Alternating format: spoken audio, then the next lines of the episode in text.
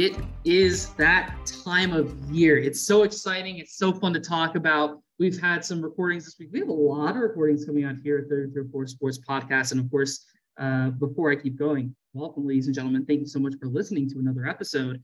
Um, this is very exciting. This is going to be, you know, you've seen the title. It's exciting. We're, we're really here. It is time for college football in Blacksburg again.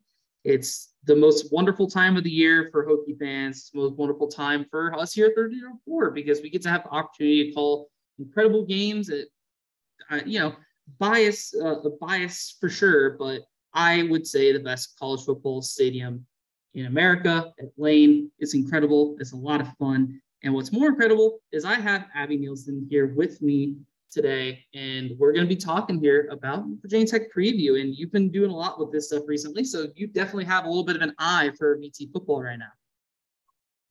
Yeah. Um. First, thank you for having me. Really excited to be back. And yeah, I mean, over the past couple weeks, few months, but really the past few weeks, I have just been learning about Virginia Tech football as much as I possibly can. You know, unlike some of the people here, I did not grow up watching Hokie football, unfortunately, but I'm sure watching it now, and I cannot wait for my first game in Lane Stadium. Yeah, you and I are in the same boat in that regard. Uh, I grew up a Kansas and Kansas State fan, and even on top of that, I watched a lot less college football, a lot more college basketball. But hey, being a Hokie for the past four years, I've certainly been watching a lot more, and you know, the, I, I think a lot of Hokie fans would say it. I, I feel like it's fair to say here, but it feels like kind of the tides are changing in a sense. Uh, I will also say, for example, because he gave a really nice hint here, uh, we did record some stuff earlier this week, a little bit of a teaser for that. Um, we're going to be dropping this uh, the 1st of September, hopefully, uh, recording the night before. But we did record something pretty special that we're planning to drop over the weekend. So do make sure to check that out. Stay uh, up to date, whether it's Spotify, Apple, uh, wherever you get your podcasts listening. But yeah, it was a lot of fun. It was a lot of fun to have you on. We had so much fun that we actually had to split into two parts because I haven't even looked at it all yet, but it's probably like almost a few hours in recording. It's crazy how much we got out of that. So much fun. Such a fun, fun, fun, fun, fun episode. But I'm not going to spoil what it is yet. So you guys probably have an idea, right? So with that being said, Abby, how about we get into a lot of VT football here and let's talk about the most important thing, something that we've been able to talk about uh, for a little bit, but the arrival of Brent Pry, uh, new head coach here. This is going to be, of course, his, uh, you know, his time back in Blacksburg. He was here a little bit for Beamer Ball, um, but now he's here after being a co-defensive coordinator and linebacking coach for Penn State. And I must say, the you know, everything feels really, really bright going ahead, but not fully for the football reason as much as it, it's just a positive aura that he brings to this organization. Yeah, I mean, I definitely agree with that. You know, I remember when it was announced that Brent Pry would be the head coach. One of the first things that happened was uh, one of my good family friends who they all went to Penn State texting. They texted me about how jealous they were that we were getting Brent Pry you know, because the Nittany Lions, they love him. And I think the Hokies are going to love him too. He's been mm.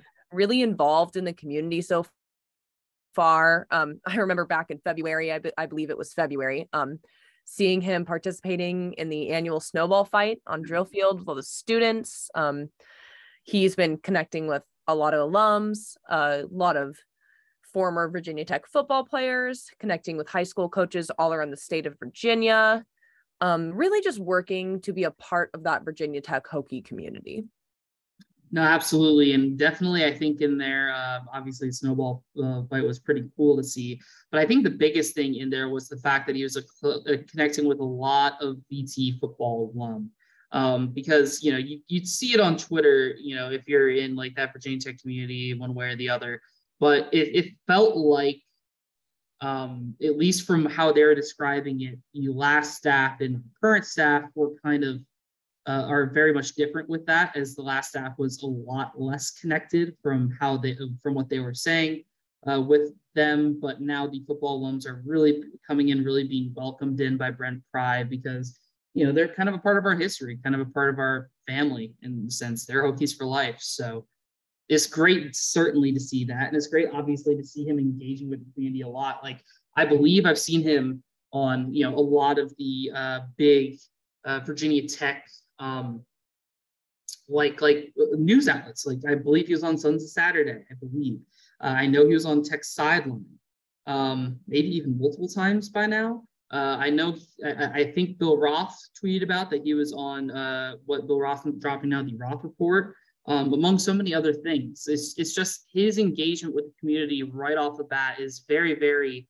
um, very good to see, and it's very good to see his positive energy about the team. It just kind of I, I guess it helps create a positive vibe, at least for the season.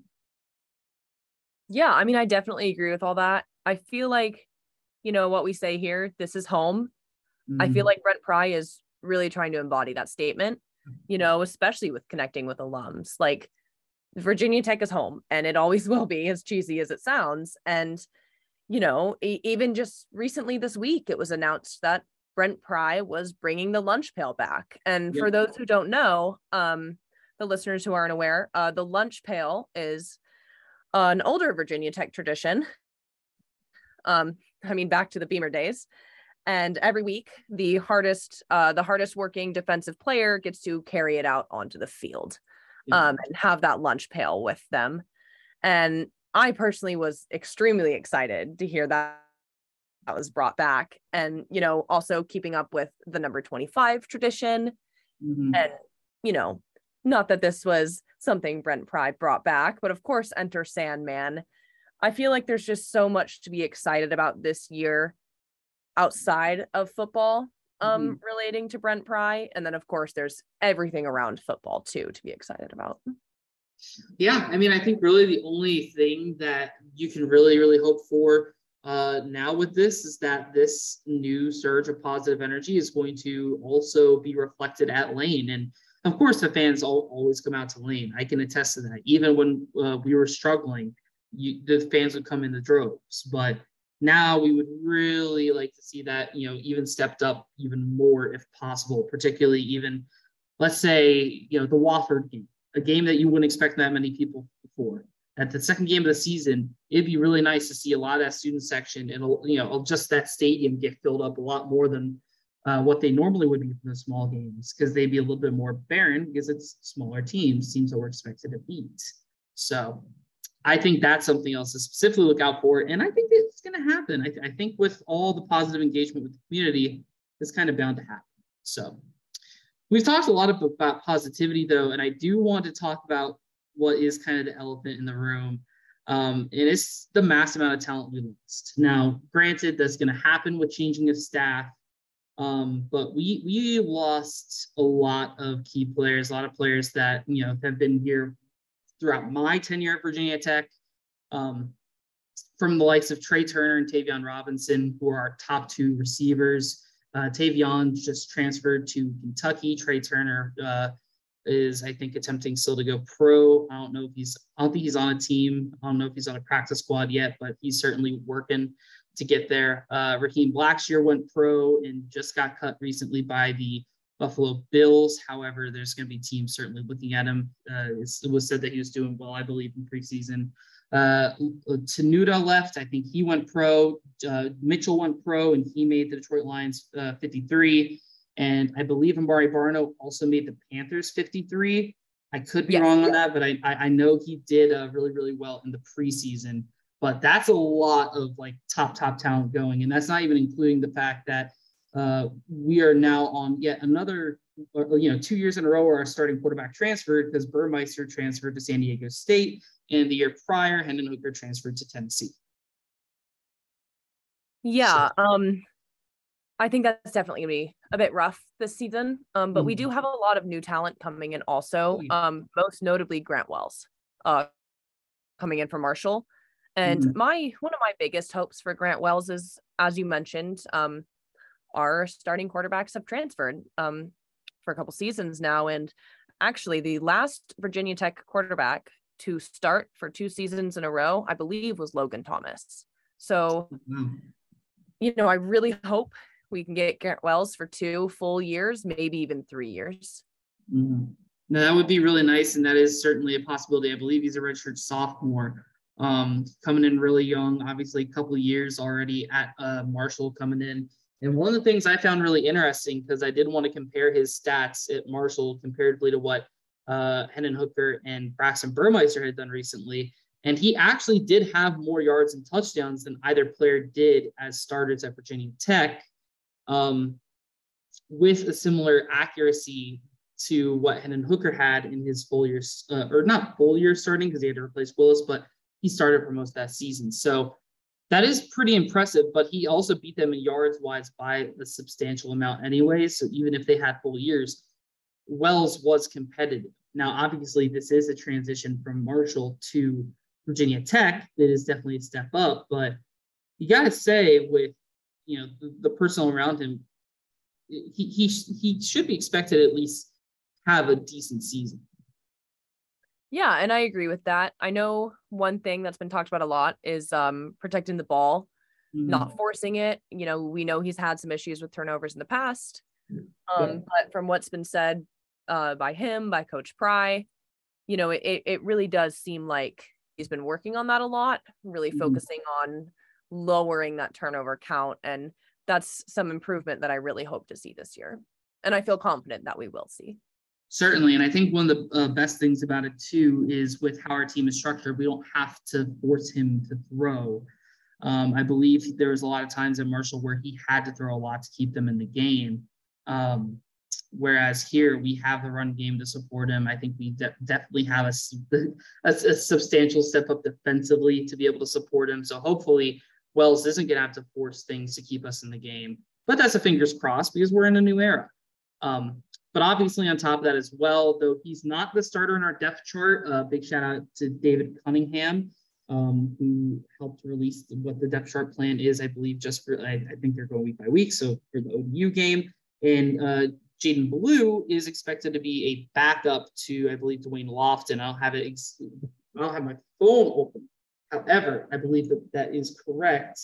And the big thing about Jadan Blue is, though it doesn't show in the past couple years, he is someone that while at Temple University had a 1,000 yard season. So he does have that in his uh, arsenal to be able to possibly pull out some sort of substantial yard season. Yeah, I'm definitely hoping that we can see that this year. You know, Virginia Tech has had some struggles at quarterback for mm-hmm. quite a while now. Um, mainly, I feel like due to the inconsistency just at that position going through different players so fast. Um, yeah. As I mentioned, I just I think it could take some time, but I really feel like if Grant Wells can be here for two to mm-hmm. three years, we're going to see some pretty substantial improvement, not only with Grant Wells playing, but in our program as a whole. Absolutely. And I will say that definitely, though, it, it's hard to uh, quite say how they're going to turn out yet. Um, a core four of Caleb Smith, Da'Wain Lofton, Jadan Blue, presumably. Um, and uh, Stephen Gosnell isn't too bad, I will say. I, I was a lot more um, down on the receiving core when I was thinking about it prior to the season, but now looking at the depth chart, um, it's not crazy. It's not Tayvion Robinson, Tre Turner, but it's not bad. It's something that, you know what, I could see something happening with it. And that's very, very exciting to have there.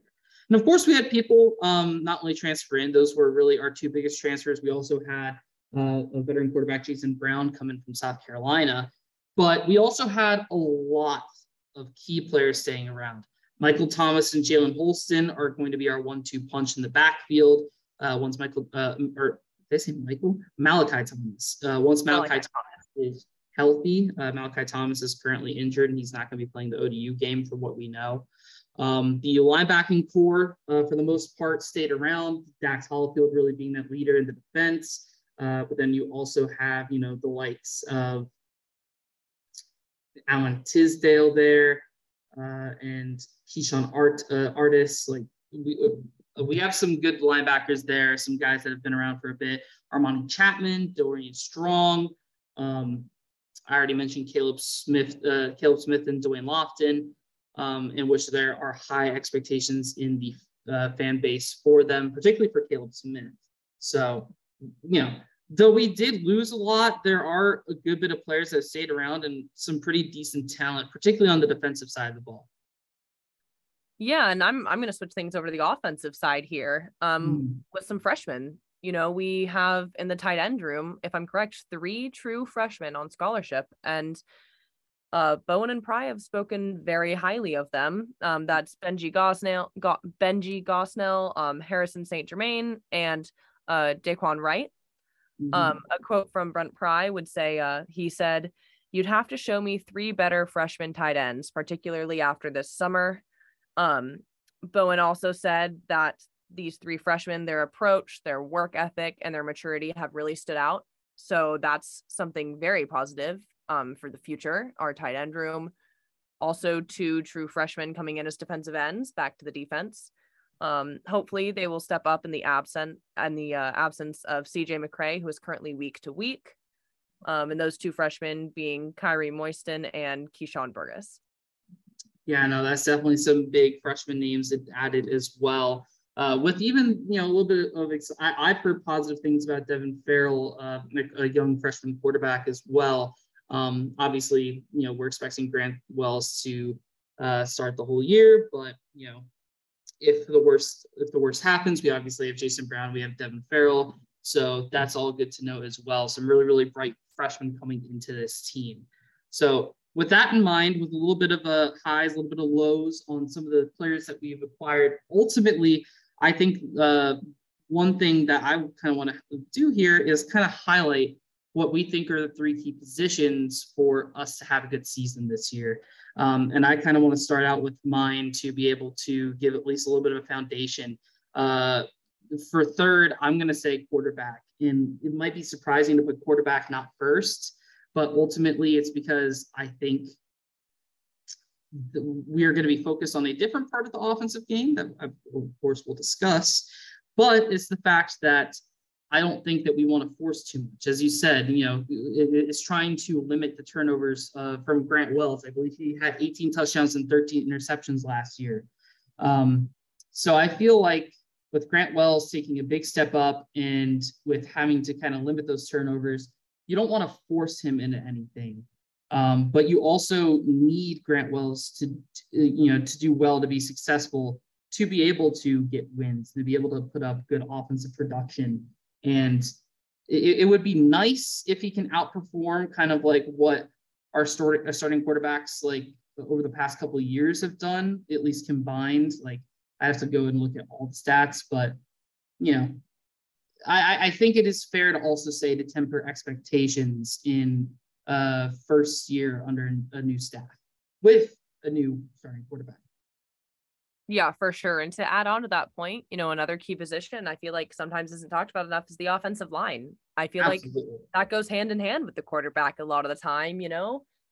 Um, that I think the offensive line really needs to help out Grant Wells here. Um, mm-hmm. keep the pocket from collapsing, give him as much time as possible to make those decisions, um, to be comfortable with where he's throwing the ball. Anything so that he does not feel forced. Um, that's I think a really, really key thing this year is give him time and make sure he's comfortable because we don't want to force that ball out to somewhere where it could get picked off. Um, dropped, anything like that. Absolutely, and I do have a lot of uh, uh, uh, of a positive outlook for all of our offensive linemen, whether proven or not, uh, coming into this season. Really, because of uh, the legendary offensive line coach we have there in Rudolph. Like he is so good at what he does. Just look at the running backs that have found massive success in Wisconsin not only Wisconsin, but the NFL. Jonathan Taylor, one of the best running backs, if not the best running back in the NFL.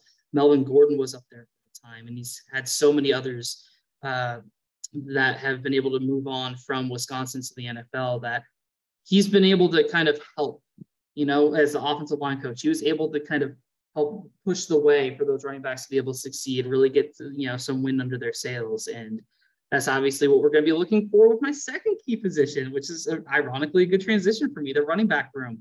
Um, you know, we have so many uh, like good talents there. Jalen Holston, Keshawn King, obviously Malachi Thomas, though he's banged up. I feel like I've heard good things about Chance Black as well, but we have a great running back. Um, one of the things that you you have to say about the last staff is we recruited a lot of running backs. Quite literally, I mean, we, we recruited way too many running backs from what uh, you know from what we've found out, but we recruited a lot, and with that, we found some gems like Malachi Thomas, someone who wasn't even starting last year, and then it was just kind of like all of a sudden, I believe it was the Syracuse game, um, if not maybe it was the game prior, but it's just like all of a sudden, this this this young kid just kind of comes out and has some incredible runs and really helps us push the way and have a good game. And it's like, who's this? How's he not been starting? And I believe, you know, when you're behind an offensive line that may have a really good structure from Rudolph, and when you have someone that showed as much talent as Thomas did towards the back part of last year, someone who has shown talent throughout his time, Virginia Tech and Jalen Holston, I feel like that one-two punch should be able to get a lot of yards. And I believe that that's going to be the key factor of our offense when, particularly in a season with the first head coaching staff, would be nice to not have your defense on the field for a whole lot of time. And that's one of the best things about the run game. It'll help run down the clock. But obviously, I think the most important thing is, is from what I know of this of Virginia Tech Blacksburg culture of football, it's about strong defense and it's about good run.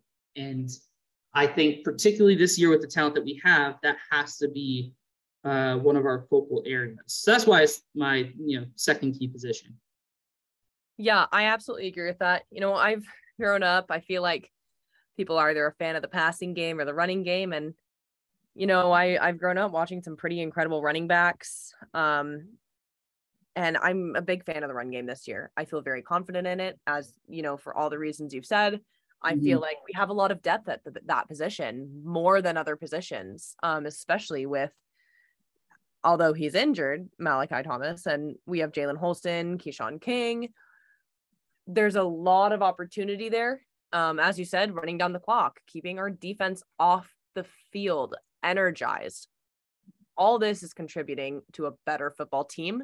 Um, mm-hmm. I'm really excited to see the run game this year and see how that develops. And the last one that I want to talk about, honestly, I think it's got to be the most important position for us because I think it can really help kind of make or break. And, and I, I, am I'm full on this, but it's the linebacking group. Um, we we know coming in here that Brent Pry um, came up as a coach in this industry, really making his name as a linebacking coach, you know, defensive coordinator. Um, I mean, just think of some of the incredible linebackers he's coached. Chris Marve, who's now, uh, I believe, the defensive coordinator. Uh, yeah, he's a defensive coordinator slash linebacking coach, kind of like what Pry's done. Um, he was coaching him at Vanderbilt. On top of that, at Vanderbilt, you have current uh, NFL player Zach Cunningham uh, that was that played under him. I believe Stephen Weatherly also had time in the NFL. Really, really good talent. Uh, and yeah, yeah, no, Stephen Weatherly and Warren Burks. So some really good linebackers coming out of Vanderbilt of all places. Um, on top of that, you don't have to say much about Penn State because you know you have the defensive rookie of the year and uh, Parsons who was just coming out of that program, and you have incredible edge rushers that have been making names like Yetur Gross-Matos and uh, gosh, they have another really good edge rusher coming into the NFL this year. I'm forgetting who it is, but it's like another really good uh, product. Uh, that I think can succeed in the NFL. I think the Ravens got uh, them, but I digress. That's not as important. What's important is is Pry knows how to develop linebackers. He knows how to find good linebackers, and we know that we have talent there. Hollifield's talented. Artis is Artis is talented. The guys I mentioned there is talented. The guys I haven't even mentioned are very talented. We have a very talented linebacking group, possibly the most talented like like position group on our team and you know they're they're going to be a huge factor, particularly Hollifield, you know, as like that leader of the defense, um, to really being able to give our defense structure and give our defense a lot of quality play. We have really good defenders across the board, and particularly, you know, our secondary is really good. We, we pretty have we, we tend to have a pretty good secondary, but I think that linebacking core. There's been some times over the past few years where you know it's been hit or miss. Either they'll have like a really, really standout game, or they'll have a game where they just it's not like they they're like horrible, but it's it's it's not quite up to what they their standards, what they should be doing. And I think if you can get consistency out of that linebacking core, there can be some really good movement on the defensive side of the ball. Yeah. And I think, especially with the leadership in that position, too, you know, mm-hmm. as you mentioned, Hollifield, um, and we look at the depth at that position, you know, Jaden Keller, Alan Tisdale, um, Jaden McDonald, Dax Hollifield, mm-hmm. Keyshawn Artis, Keontae Jenkins, Sarah Walker. There's just so many guys out there. And I think being able to rotate through them throughout the year and uh, with Dax Hollifield, I I know it's a bit of a rough subject to bring up, but you know, for the upcoming game against ODU, I'm correct, he was at that 2018 game. Yep. And to have him here back now in the locker room as a captain, I think he's going to be able to really speak on that game and really inspire some of the guys to really want to go out there and win this week. You know, this is a game I absolutely think we can win. And I think we have a lot of leadership on our team that can help with that. I mean, honestly, a game that might be very vital to how this season goes. And we are going to talk about that shortly. But right before we do talk about that, though, I think we really need to get into something that I found interesting. Um, now, the, the, the goal for this podcast as well was hopefully to get uh, Carter Hill on. Uh, he's someone that, you know, as you listeners know, has been on the podcast frequently, beat writer for uh, football. And I believe he's going to call the game uh, down at Old Dominion uh, this Friday as well. So big shout out and big good luck to him. Um, but we were wanting to have, you know, Abby and Carter and to be able to have a discussion with the beat writer and to be able to have all these things. Now, he's doing what he needs to do. He's getting that grind. He's getting that hustle. Love it. But we do have some Carter Hill on this episode. I was actually able to find some bold predictions for Virginia Tech, and in comes Tech Lunch Pail, and we see a few 33 or 4 sports members. And we're going to talk about some of their bold predictions, and we're going to see kind of like how, how we're feeling about it. Um, now, I, some of these bold predictions are going to be a little bit before um, where we're going to be going to, which is talking about the season as a whole. But to start off with Carter Hill, Carter Hill's talking about Virginia Tech could stumble to an eight win season. Um, he was talking about the fact that five and seven, six and six, seven and five, potentially eight and four, all possibilities. Um, and he cat and he also categorized the game into five must wins. And actually, ironically, though I'm going to bring it up in the next segment, he actually organized things exactly how I did. It is games that are must win, games that are kind of toss ups, um, and games that are going to be very, very challenging. I phrased it a slightly different uh, way for that one, but you know, he has five must-win games, four toss-up games, three games that you know are most likely not going to be wins, and ultimately he thinks that with with that in, with that in mind, that those toss-up games kind of go in favor of Virginia Tech and get to an eight and four season. Very yeah, long. I, I called a lot of them the same way, and you know we'll talk about that later. But um, you know, with the must win the toss and the we'll try our best to win. Um, yep. I, I had predicted them almost the same too. Yeah, and we'll certainly talk about that. What I will say is prior to when uh, our games of schedule, something that I think most fan base agrees with is this isn't a hard schedule. It's just can we take advantage of having a, the schedule that we do have? So it's that's kind of the issue. Um, but moving on from that, we also have a couple takes from another 33 or 4 resident, uh, big, big, big, big, big fan. Uh, what I like to call is our uh, NBA guru, Will Laughlin. And he has a couple takes here um, that are very, very interesting. One that really intrigues me, this is first one here, is that he has Caleb Smith making the all uh, making an all ACC team, which I think that's kind of feasible, particularly if he's going to be our number one receiver throughout the year yeah, I can definitely get behind that. Um, you know, I think there's a bit of Hokie bias there, but oh, for sure. You know, I think with Grant Wells, and I know we said we've said that we don't want him to force the ball, but he can throw, and you know, with a very throwing oriented quarterback, I think that's going to really benefit our receivers. And well, to see an all ACC selection, that I would that's something I would really love to see this year for sure. Yeah, and on top of that, one thing that Will points out, which is why I can see this happening, is the fact that Caleb Smith's been here for a bit. He hasn't technically done much, but it's because he's had so much talent to compete with. Obviously, Tre Turner and Tayvion Robinson being, you know, our top two guys, our go-to guys, and then obviously James Mitchell at the tight end spot. Um, and before that, you had Dalton Keene as well. So we've had a lot of good talent whether wideouts or tight ends for quarterbacks to throw to over the past few years. So now it's kind of less that he's getting, you know, he, he's kind of towards the back of the pack because of how much good talent we have. Now it's kind of like it's his time. And It is his time to show off his skills. And I think, you know, this is very much a time where, you know, it, it, it's I, I don't know what this is from, but I'm pretty sure it's a quote where it's like, make a name for yourself, kid. This is his time for him to make a name for himself as the top guy for Virginia Tech. But on top of that as well, yeah, Will Lachlan brings up the other side of the ball and he talks about the that the return to the lunch pail inspires a top five defense in the ACC. And to be honest, I don't even know if that's bold enough. I think we have a lot of really good defensive talent here. I could see that defense um, you know, kind of being even rated higher than that in the ACC. Yeah, I can absolutely get behind that. You know, if you look at our defense, they're extremely experienced. They've had lots of reps. Mm-hmm.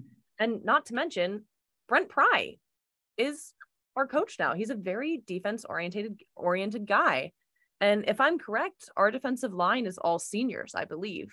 Um, we have a very mm-hmm. strong defense. We have a very underrated defense. And I would love to see them get top five, top three, maybe even the best defense in the ACC, um, if that's bold enough. Yeah, very, very, very, uh, you know, veteran-oriented defense as well as you mentioned. And one other thing that you know, we, there's there's multiple points talked about Brent Pry, but as you kind of go and look at his career in coaching, I have to say it's one of the most unique things that I've seen in the fact that I feel like he's coached just about everywhere on the defense. Um, his his first like uh, big gig after Virginia Tech, he was a defensive line coach. Then he was a DB slash special teams coach. I believe that's what ST is at uh, at the same place in Western Carolina. Then when he moved on to Louisiana Lafayette, um, I think he was this assistant head coach slash defensive coordinator slash linebacking coach. Then he went on to Memphis. Um, that was in uh, Franklin's time at Memphis, I do believe and he was the defensive line coach there. Then he went back to being defensive coordinator. Then he was defensive coordinator again. He, he's been across the defense. He like if I was to say that a person knows the defense inside and out, Brent Pry has got to be one of those guys up there. And you know, to, to also have someone like Chris Marve in your coaching staff is someone who uh, you know has has been coached by him and someone who's done a lot of incredible things including he was the linebacking coach for florida state uh, over the past couple of seasons. Um, you know this this is a this is a really really good uh, defensively minded head coach a really good defensive staff so i feel like there's a lot uh, of reasonable expectation to be able to be put onto the defense first year or not and that's going to be highlighted a lot. And what I'm hoping is a good game against ODU. Now, when you're looking at this game, obviously this this is our fourth meeting ever against them, with the most uh, with the only other meetings being pretty recently. But the last time we took a trip to Norfolk, we lost. Uh, that's going to be very big. We talked about that. Dax Hollifield was there for that game. Um, I mean, honestly, I wouldn't even be surprised if his younger brother, who's on the team, was there in the stands watching the game as well. But you have some veterans on this team that were there at the game. So this has got to be a very, very passionate game for them. And, you know, that means Hokies, first year head coach, uh, game that they want to kind of get back. They want to be able to really, really, uh, you know, there's a lot of heat towards ODU. A lot of that importance of this game is going to be spread. Um, first game of the season under the first tier head coach. And on top of all of that, ODU was a team that was struggling last year. ODU started out last year one in six, um, in which they actually have here on their website that they joined the 2016 Miami, Ohio team um, as the only team since 1936 in the AP poll era to win six games after starting the season one and six or worse. So they finished well, but they didn't start out well. Them in North Texas starting out at one and six. So this is a team that started slow, finished strong, and they're not home against a team that's hungry, really wanting to get revenge and really wanting to get a good result for their new head coach.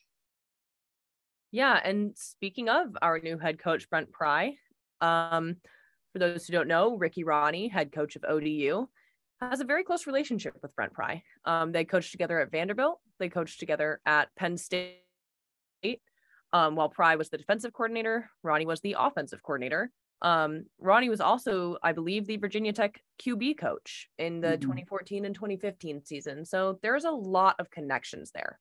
Um, I know there's many other connections between our staff and their staff too, but the one I'm really focusing on here is the two head coaches um, going head to head. And I know this is something that Pry has been asked a lot about in the past few weeks. Um, and it did bring up an interesting point of how is this going to affect the game plan between the two coaches? You know, is there going to be a lot of trick plays, them trying to outcoach each other, trick each other? Or is it just going to come down to who has more talent on their roster? Because these coaches know each other so well, they've been together for so long um, I can't imagine there's many plays that the other one does not know about. Um, mm-hmm. So, you know, I I do think that's gonna bring this game down to talent. You know, who is the better team? I don't think a coach is to get out coached. I think players are going to get outplayed. And I think that's where Virginia Tech does have the advantage. Um, adding on to coaching, ODU is in a bit of a rough situation. Their offensive coordinator retired just a couple weeks ago, leaving them without mm-hmm. one. Um, and you have Brent Pry calling our defense right now, a very experienced defense, as we've talked about, up against an offensive coordinator list team. Um, now, ODU does have lots of returners on their offense. They're an experienced offense, which does match up against Virginia Tech well, but I do think that the Hokies have the advantage in this one. Certainly. And I think to add to that coaching staff um, note as well, this is a very, very interesting situation for me. I, I want you to give a, a, a, a guess what their oldest coach is. What, what's the oldest coach's age at ODU? Oh, oldest coach. Like I'm go with let's see, 75. You almost doubled it. Their oldest coach is running back coach Tony Lucas, who is 41.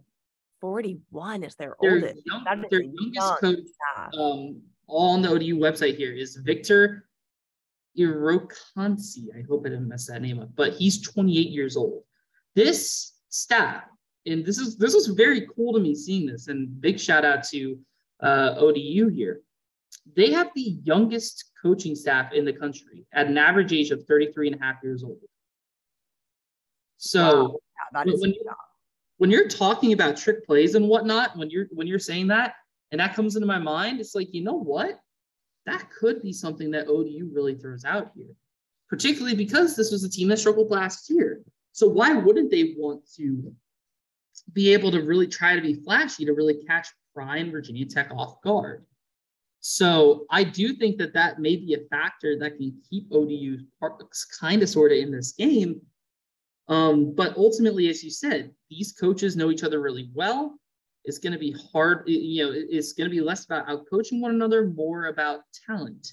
And as we've seen you know odu's talent struggled to get off the ground last year. And the easy discrepancy is the fact that we are in a bigger conference in the acc and thus we're going to get the eyes of generally speaking uh, higher at least higher rated talent but most of the time you know higher rate good talent yada yada yada we have a lot of good talent. We have a lot of veteran talent as well with that in mind. So I, I, I found that coaching staffing to be very, very interesting. And again, I do think that there's going to be some flashy plays to try to be able to catch Pry off guard because they, they, they, they need to. It's, it's going to be something big for them because VT has to make a statement here. And you've got to, you know, have that team almost settle down in a sense, at least kind of from my thinking.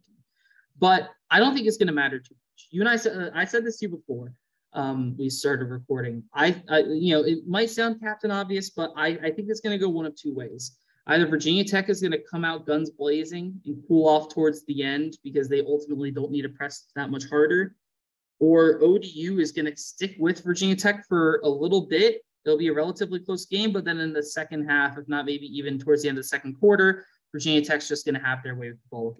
That's how I see this game going. Is I don't think it's going to be an even bout between the two sides because Virginia Tech's coming in here with a lot to prove and a lot of passion for this specific game to particularly get out on the right foot. I personally have this as a 38 to 10 win for the Hokies, and I think Grant Wells is actually going to have a little bit of a show day, uh, you know, a, a, show off here, because I think with you know uh, no Malachi Thomas, that doesn't mean you're going to run less, but that means that they may they may show off Grant Wells a little bit more, particularly against a side that is in a Power Five opponent. Yeah, and speaking of Grant Wells against ODU, um, he actually played against them last year. Mm-hmm. Um, won. He won. It was this final score was 20 to 13 in overtime. Um, so this is not a team he's unfamiliar with. He knows mm-hmm. ODU. He played them just last year. And I do think that gives Tech a slight advantage. Um, you know, he's got a better receiving core. ODU has lost some defensive starters. Now, he did have two turnovers in that game last year. Um, the rest of his stats were pretty good, of course, outside those two turnovers. But mm-hmm. as we've talked about a lot on this podcast so far, he seems to, at least from what coaches have been saying, seems to have gotten a lot better with the turnover problems. So, mm-hmm. you know, I think all those factors combined, I think Tech has an edge here. And I think some key some keys to this game are now, I hope now that Pry is our coach, this problem will be gone, but playing down to the level of our opponents mm. um, you know, not making bad mistakes. And as you mentioned, I think it's really crucial that Tech starts off strong here. I think we need to go into Old Dominion's town, their stadium. We need to come in. We need to be like, you know, we're here. We're here to play. We're here to win. I think on that first drive, they just got to take it down, get a touchdown, you know, really show them like we're here to win, especially after I hate to bring it up, but that 2018 loss you know, and for my score prediction, um, I have it as Hokies 34 and Old Dominion at 20. So I do have the Hokies coming out of this one with a win. Yeah, I, I actually do really agree with you on that first drive as well. It's not, you know, you don't want a quick first drive or anything. You want an efficient and effective first drive. You want to show kind of like how that offense has changed, particularly the offense and you want to show the efficiency that they're capable of with this talent. And yeah, that's that's kind of you know I think that leans more towards my the Hokies come out guns blazing, but you know we'll we'll see how the game turns out. Ultimately, you know we we think that the talent is going to be able to win the day for Virginia Tech. But with that in mind, that's a little bit of a look at the upcoming game. So how about here then we go into the season as a whole. Now, I'm going to go ahead and lay out our schedule before we go into this, but I want us to be able to put these games into three categories, or at the very least discuss um, of must-win games, toss-up games, and what I said is games that we put up a fight. This games that we most likely lose, but we hopefully put up a fight in those games. And then after that, we'll go ahead and give the record of uh, how we think we're going to go about it. So before that, of course, I do want to lay out the whole schedule. Um, so this week, of course, we have ODU uh, on Friday uh, in Norfolk. Then we come back home for Saturday to play Boston College. Follow that up with Wofford, and then we have the big Virginia Tech West Virginia cross state rivalry uh, on a Thursday night. Then we take a little bit of a away trip going to UNC and Pitt, and then we come back right before the bye week to play Miami. Coming out of the bye week, we have the Wolfpack away from home. Then we come back home for Georgia Tech before we take a mini road trip to Duke and Liberty. And we come back to face, of course, the last game of the season against our rivals, Virginia.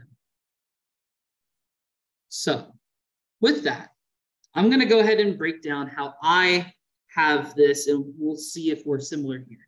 So, the games I have as must wins are pretty similar to that of what um, Carter Hill has uh, on the lunch pail uh, the lunch, lunch pail article, and I do very much recommend that you guys read that. It's a really good article. Um, but the wins that we have that I have as must wins are ODU, Wofford, West Virginia, Georgia Tech, Duke. Um, they're all weaker teams, including West Virginia. I, I looked at some Big 12 predictions. One second.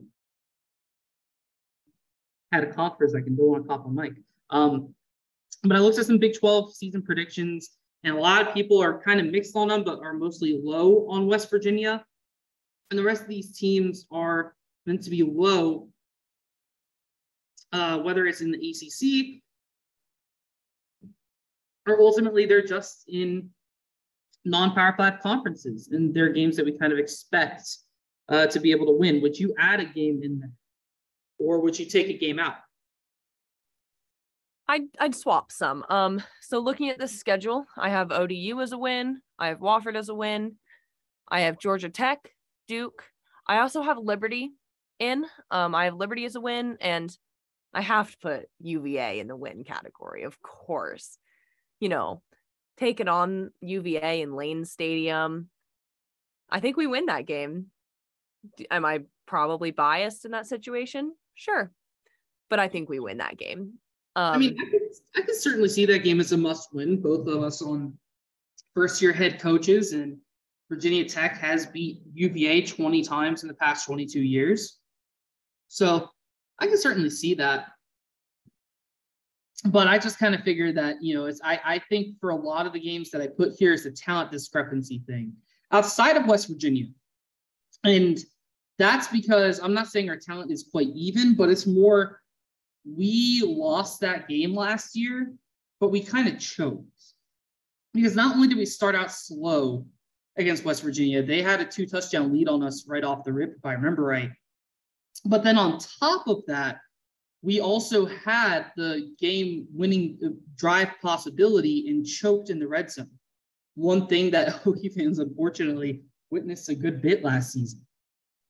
And that's something that we cannot allow to happen. We need to like that game in particular, even more so than the ODU game, is to show a sign of growth for this team, for this program. That's why it's such a huge game. Obviously, the UVA game's kind of that as well, but both on first year head coaches. And to be honest, Virginia has a really solid offense. So that's why I didn't put them in must win. I'll talk about my toss ups after this. But for West Virginia, um, I don't think they've had any increase in talent, thus kind of showing with how they're projected in the Big 12 by most people. So that's why that was there for me. Um, toss up games, I had as Boston College, UNC, Liberty, and UVA. Um, the only reason Liberty's at a toss up rather than a must win is because Liberty did beat us a couple years ago, which is sad to say, but it's true. Um, but then on top of that, we are going away to Liberty.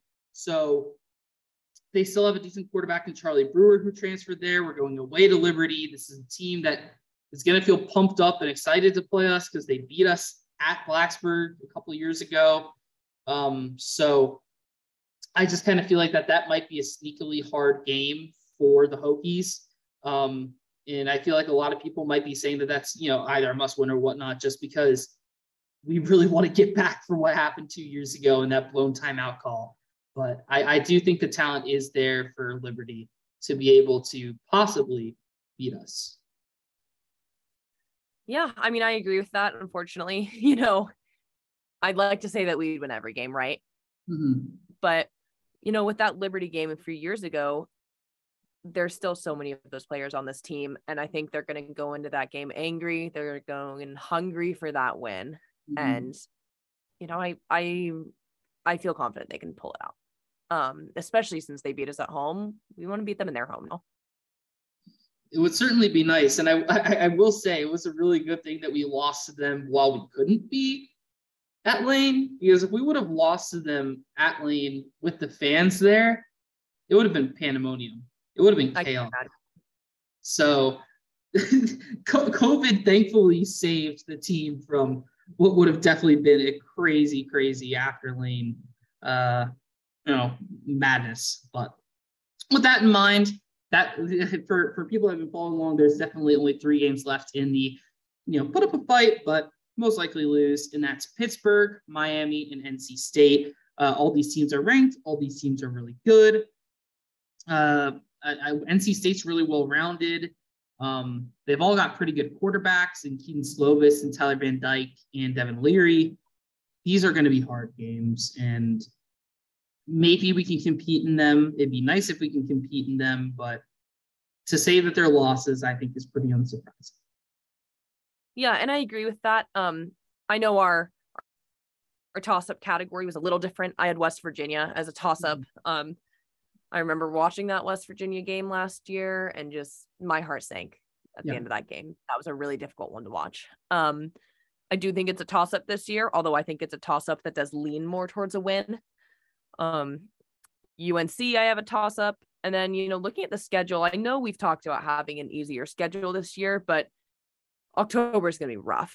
You know, we start October 1st with UNC, Pitt on the 8th, Miami on the 15th, and then we have the bye week, the 22nd, and then NC State. So, although I do feel like we have an easier schedule, maybe compared to other years, that's going to be a really difficult stretch um, for that span of a couple of weeks. And then to the next category, the games that, you know, I, I do think we put up a fight, but we don't win. I have Pitt, Miami, and NC State. Yeah. You know, I'd love to pull out a win there, but those are some really strong teams right now. And I unfortunately just don't think we're there yet. Yeah, I think everybody has those three teams in that category. And I think it's, you know, it's hard not to. Um, they're just such good teams. I mean, all those teams as well were teams that uh, were competing to win their specific, you know, the specific uh, divisions in the ACC uh, last year. So I, if I remember right, Miami, no, Miami was in the lead for a good time, and then they choked it away uh, to Wake Forest. But yeah, I mean, these are teams that were competitive last year, and they still have really good talent. It's going to be hard to be able to do it, and on top of that, outside of Miami, you know, the other two games are away from home. We're playing NC State at NC State. We're playing Pitt in Pittsburgh.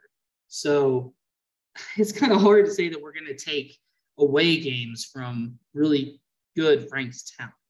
So with that in mind as well, we've we've put them up into our categories. Uh, so we'll have a ceiling and a floor for this team. Uh, and I'll go ahead and start off with mine. I have to say that I think my ceiling is a little bit more optimistic than others. And the reason being is I have our ceiling at nine and three. Now, I'll talk about my record, but that's saying that we win all of our must win games. And in all honesty, that's me also saying that we win three toss ups and one put up a fight game. I, I do still think that we lose one of those toss up games, but I could see us being able to pull a, a winning way, honestly, more from Pitt uh, if this scenario were to happen. Because I still think one of the toss-up games we're going to lose, whether we choke or something like that, because this is this is a new era and whatnot. But particularly Pitt of any of the teams and put up a fight, if I was to put them into uh, the toss-up category, it would be the Panthers, and it's because yeah, they have Kedon Slovis, and you know there hasn't been drastic changes, but they did lose uh, their top wide receiver who transferred to USC uh, they also lost Kenny Pickett, who's now in the NFL. So they lost uh, those two big names, and I believe they lost their offensive coordinator as well. I could be misremembering on that end, but still, they they lost a lot on the offensive side of the ball. And the last two times we played Pitt have been blowouts. Uh, I believe it was like because I was looking at it earlier today. It was like 28 to seven and like 48 to 10 last year like it, it's been embarrassing blowouts that we've had against Pitt in the past couple of years. And I think that that could be very, very much something that could heat up uh, the Hokies going into that away game. Plus, you know, if everything somehow goes out right, you're either, you know, four and one or five and zero oh going into Pitt. So I could see that possibly being a little bit of a steal. But ultimately I actually forgot to save my record. But ultimately, I have us going eight and four with us losing to UNC, Pitt, Miami, NC State. Um, you know, three of those games are away from home. One of those games are against Miami at home. Um, and I think that the team's going to look a lot better than people may expect. That's why I have them at eight and four.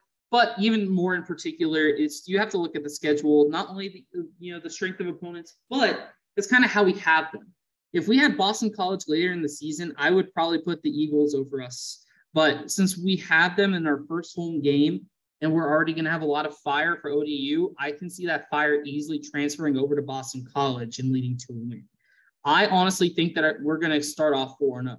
And that's because we're going to have to fire in the first two games. Then Wofford is going to be a game where ultimately just kind of have to be on cruise control before the fire should really engulf into a huge flame against West Virginia.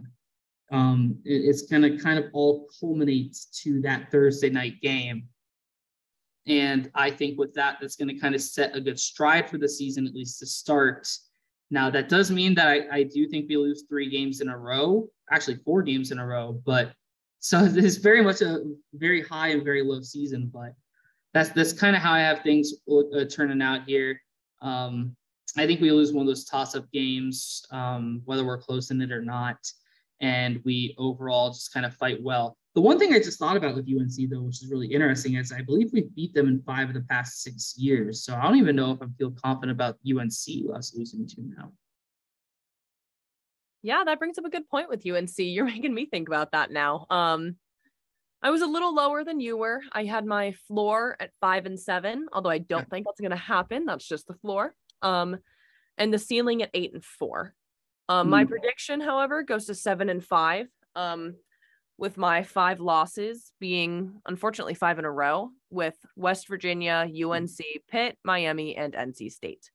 You know, I think we go into that West Virginia game three and zero.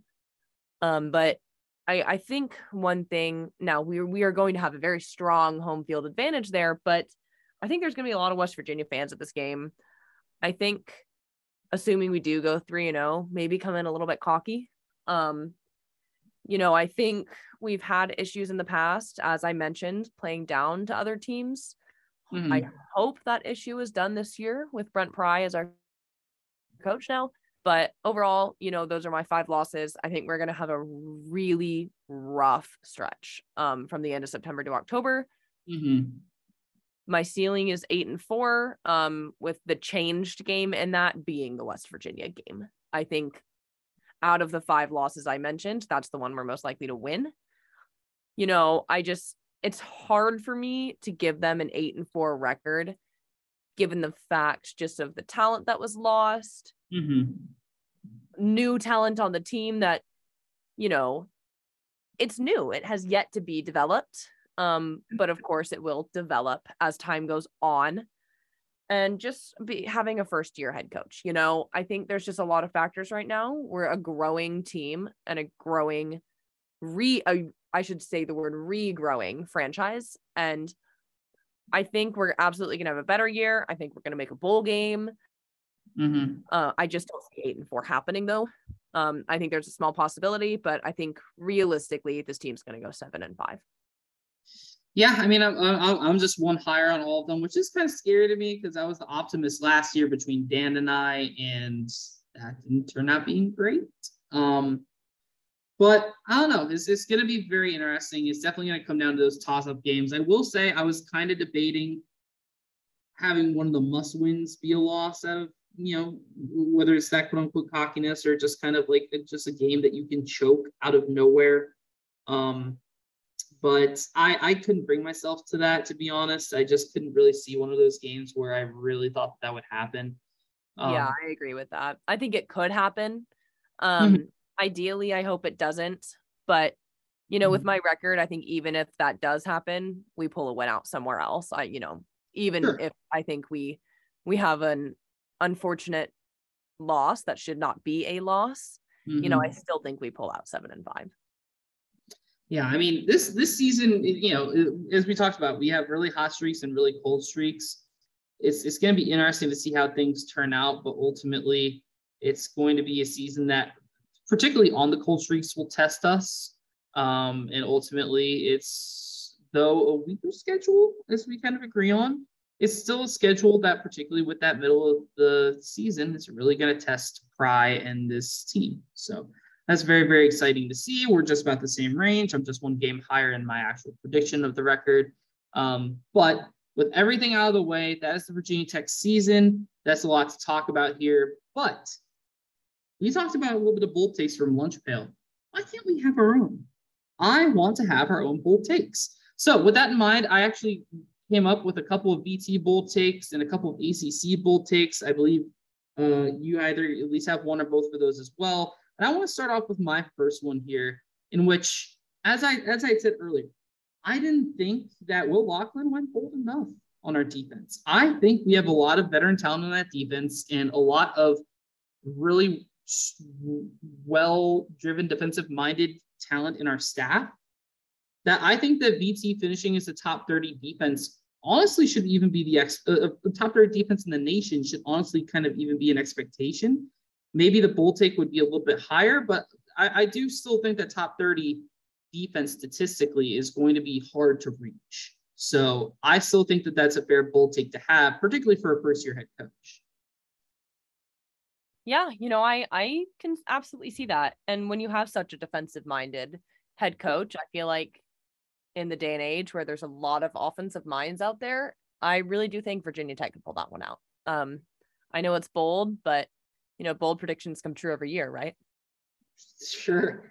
you know, I think this one could come true. Hopefully. What about one of yours? Or do you have one for Virginia Tech? Yeah. Um, you know, I'm looking at Virginia Tech. We've talked about records and you know, this might be pretty bold here, and it actually ties into my other bold prediction, but I'll get to that in a second. You know, I'm I'm looking at the ACC Coastal, and it's bold, but I could see us getting third. Um, mm. and I'll, I'll mm. get to my top two teams in a minute. You know, but you look at who's in the ACC Coastal. You have North Carolina, Duke, Georgia Tech, who I'm going to put at the bottom three, um, in no particular order maybe I'll put UNC above Virginia. Actually, I'll I I take that back. I'm going to put UVA, Georgia Tech, and Duke in the bottom three. I'm going to put UNC right smack in the middle. Um, and then this leads into my other bold take. I think the U, University of Miami, takes the ACC Coastal. I think they win mm-hmm. it. Um, and I know we'll get into your take on the Atlantic side of the ACC mm-hmm. in just a moment, but with that, uh, my take on the final rankings for the ACC Coastal would be Miami, Pitt, Virginia Tech, North Carolina, Virginia, Georgia Tech, Duke. Um, Honestly, I'm I'm right there with you. I think we can pull out third. I I don't know how confident I feel about pulling out third. I mean, hey, we said bold takes. No, Maybe no, I know, I know. Maybe fourth, but I, am not. I'm hey, I'm not. You know, giving you any slack for putting us third. That's why you know. That's why I'm. Yeah, it's a bold take. That's why I'm saying I don't know how I feel about us being third. But what I will say is, is you and I, I think, are in the, the same mind for Miami. I'll talk about it more later, but I feel really, really good about that team coached by Cristobal and a lot of the really good offensive talent that they have. Um, so I feel like winning the Coastal isn't that big of a surprise, and honestly, isn't that big of a challenge to, no, to be prepared. You know, uh, as we talked about, Pitt lost a lot of offensive talent. Uh, UVA is uh, in a first year new head coach and has had a really struggling defense. Um, UNC is kind of all over the place and lost a whole bunch of their talent over the past two years. Like I, I feel like it's a completely new slate at UNC outside of like Josh Downs. Um, so I feel like the coastal is very much up for grabs. It's just a function of what team's going to be able to find that momentum that they need. Um, yeah, and I think Miami's going to be that team. And if it's not, I think it's going to be Pitt. I think, unfortunately, not naming Virginia Tech in this group, but I I really do think Pitt, Miami are kind of the only teams that have a shot at winning um the coastal side.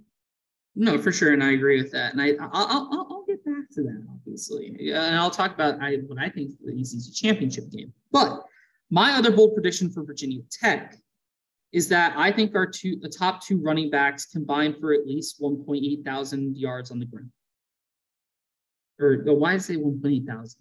1,800, 1,800 yards on the ground. Um, you know, if, if, you go and look at a lot of Wisconsin stats, I even looked at the stats from last year in their running game. Uh, the top two running backs, uh, rushing wise for the Badgers, Braylon Allen and Chez Mellusi, uh, combined for 2,000, uh, almost 2,100 yards. That's pretty good. And we talked, and I talked about the fact of how good of a coach Rudolph is uh, for that offensive line, and the fact that I think that this team is really going to focus on a lot of the talent they have at the running back position.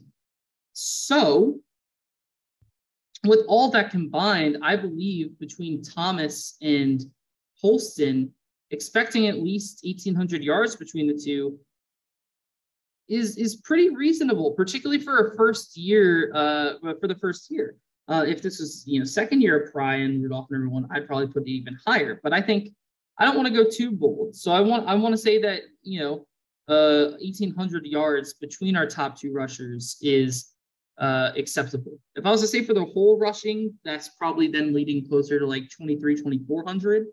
Um, but top two guys get a lot of yards this year. That's my hope. Yeah, you know, I hope for that too. I can get behind that too. Um, and you know, it's funny. My other bold prediction for Virginia Tech also does have to do with yardage. Um, I want to preface this by saying that last year with uh, Marshall, Grant Wells had 3,532 yards in the 2021 season. Oh, I'm interested in where this is going. The single season passing yards uh, record for a Virginia Tech quarterback uh, set by Jerod Evans in 2016 is 3,546. Oh. That's a 14 yard difference. Now, I'm not saying my take is not going to be that Grant Wells breaks that record. My take is he's going to get in the top three. Um, the top three at this time, as we just mentioned, Jerod Evans 2016, Don Strock, uh, 3,243 yards in 1972, and Logan Thomas, 3,013 in 2011. And last year, Grant Wells had 3,500, 3,532. So my hot take is he moves into the top three on that list. He loves to pass that ball, sometimes a little too much, but I really think, and I know the opponents are a bit harder this year, but I think if we can really utilize his arm, really, again, as I mentioned earlier, with the offensive line, give him as much time as we can.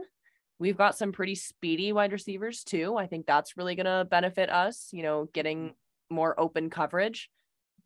I think he can potentially break into that top three range, potentially top four, but I'm going to go with uh, he moves into the top three single season Hokie passing, Hokie passing record holder. He's a top three. that's my hot take.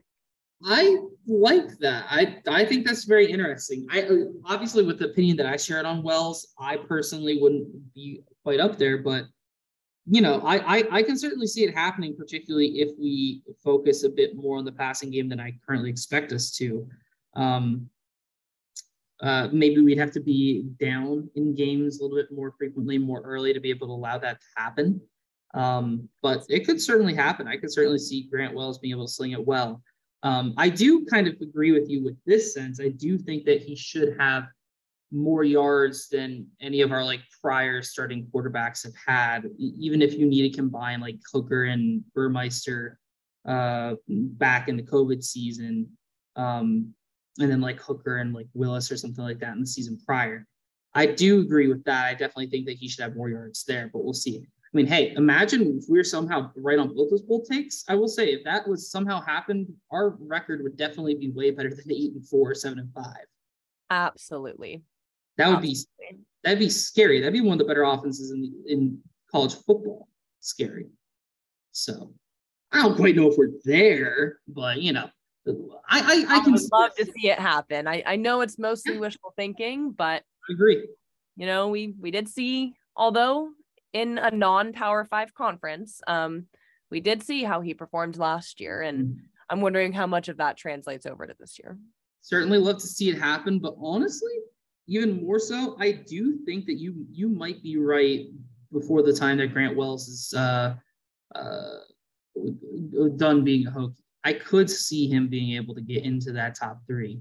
Certainly, I don't know if it's this year, but I do really really like it. Now I do have the ECC Hokie for a long time. That's for sure. Oh, I'm hoping. I'd love to have him for three years in a row. Absolutely.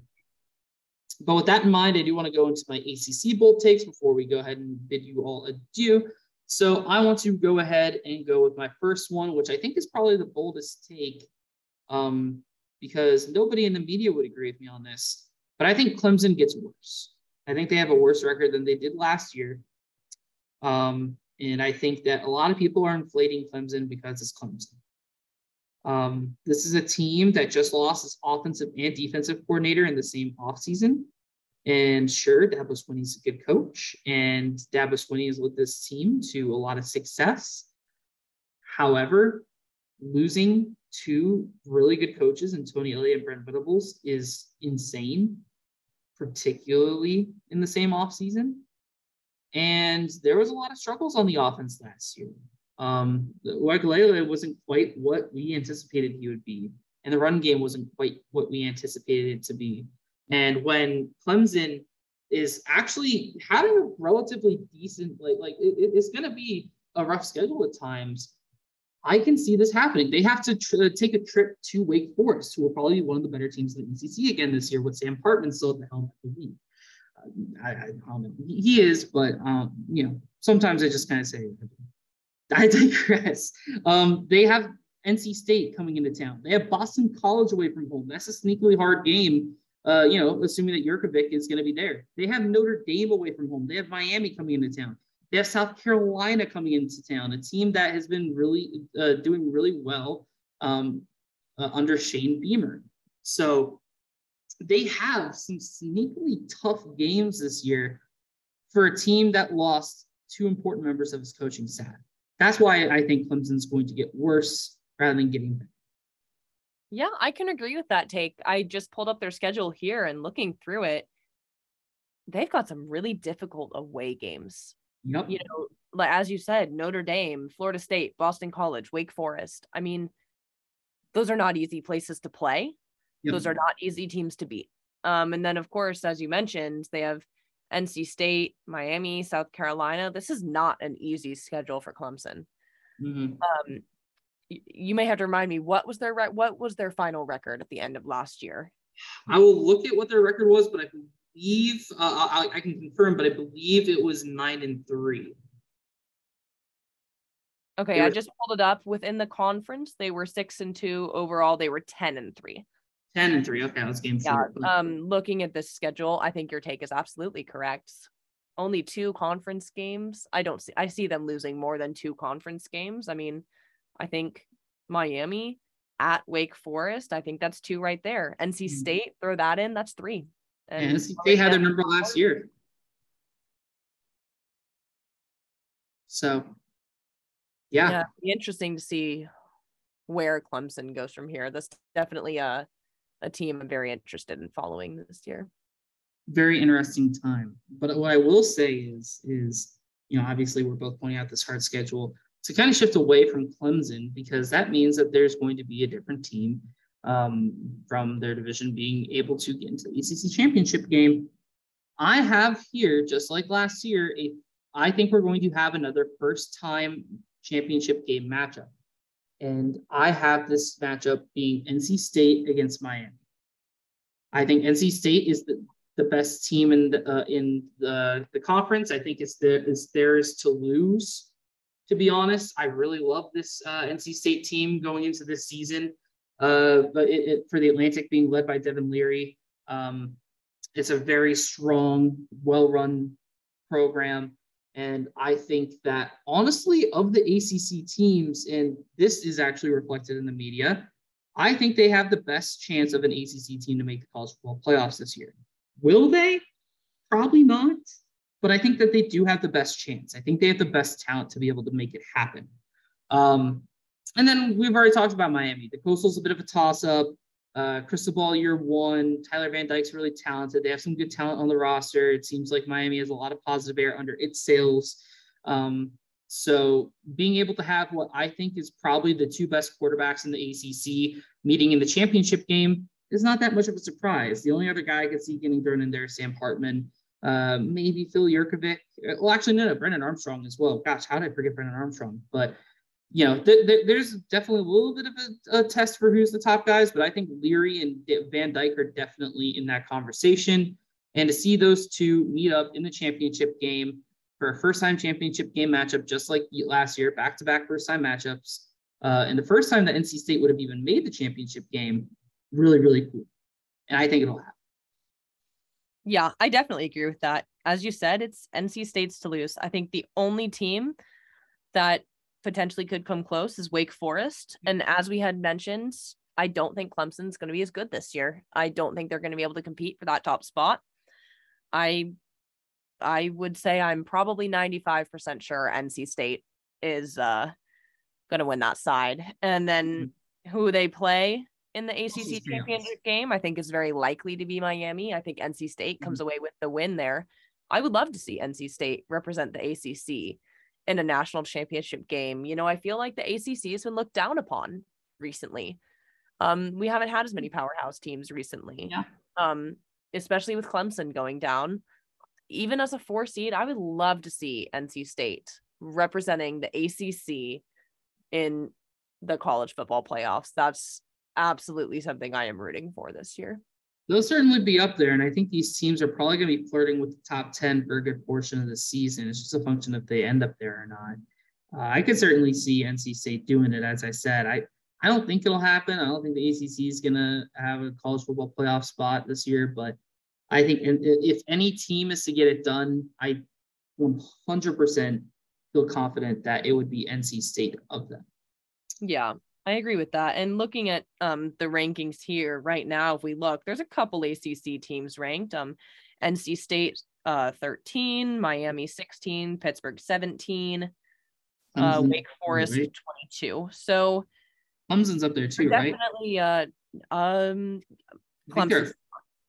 Yep, I scrolled right past that as we were talking about Clemson. You know, I, I don't get it. And it's four national media. if you want to count Notre Dame, Notre Dame is five.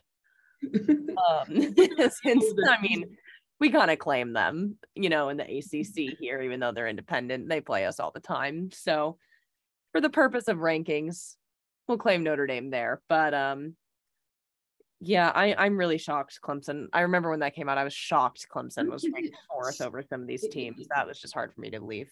It's what the national media does with Texas. It's insane. Like, stop it. You, they were not that good last year. They, you know, they didn't even have an NFL draft pick last year. If that's correct, I don't think they had anybody drafted. You might be right, but I'm completely. I wouldn't even know who they would have had drafted. I, I feel know. like most of their guys stayed around, right? Like Shipley and Thomas and Uiagalelei.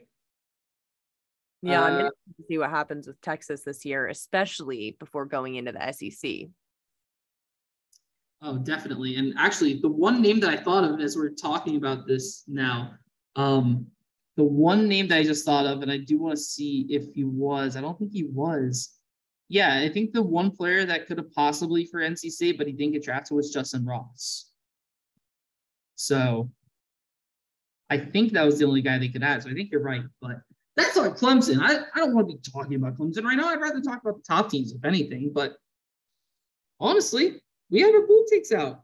We've had everything. So unless you have anything to add, I think that's the end of a very good episode here talking about Virginia Tech football and a little bit of preview. Yeah, I mean, you know, the only thing I have to add is just I'm really looking forward to this season. You know, I've got my mm-hmm. student season tickets. I can't wait to be jumping in Lane Stadium on September 10th. I certainly agree with that. And it's going to be great to have the Hokies back. It's going to be great to have football back in general. I mean, gosh, just after this week, we are going to have the NFL back. But with that in mind, Abby, I want to thank you, of course, for joining me uh, on this episode of the 3304 Sports Podcast, giving uh, you all an overview of Virginia Tech and how we think that things are going to land this year. Um, we're going to be talking a lot of Virginia Tech football, of course. We're going to have recaps. We're going to have uh, game previews. Uh, we're going to be giving you guys a lot of uh, Virginia Tech football content uh, this year and even talk about this as well. We're going to give you guys some really good Virginia Tech uh, content in its own episodes, uh, talking about uh, some of these smaller Olympic sports. Um, you know, a, a, little bit of a reveal here, a little bit of a drop. Uh, we're going to be talking about soccer. We're going to be talking about volleyball, and we're going to be able to give you guys specific episodes for them to give you guys a little bit of an idea, a little bit of heads up, a little bit of you know who's doing what, and even talk maybe even talk about the world of those college sports. I don't know what we're going to see with that. It's going to be very, very exciting. We're going to have a little bit of preseason preview with the beat writers come next week uh, for uh, Virginia Tech soccer, uh, men's and women's. And it's going to be very, very exciting to do. But with that being said, of course, ladies and gentlemen, thank you so much for listening to another episode of the 3304 Sports Podcast. I've been Colby Bergstrom, joined alongside by Abby Neilson. I hope you all have a great rest of your day. And I hope you guys enjoy, uh, get to enjoy with us a good, fun, hopefully win against ODU this Friday.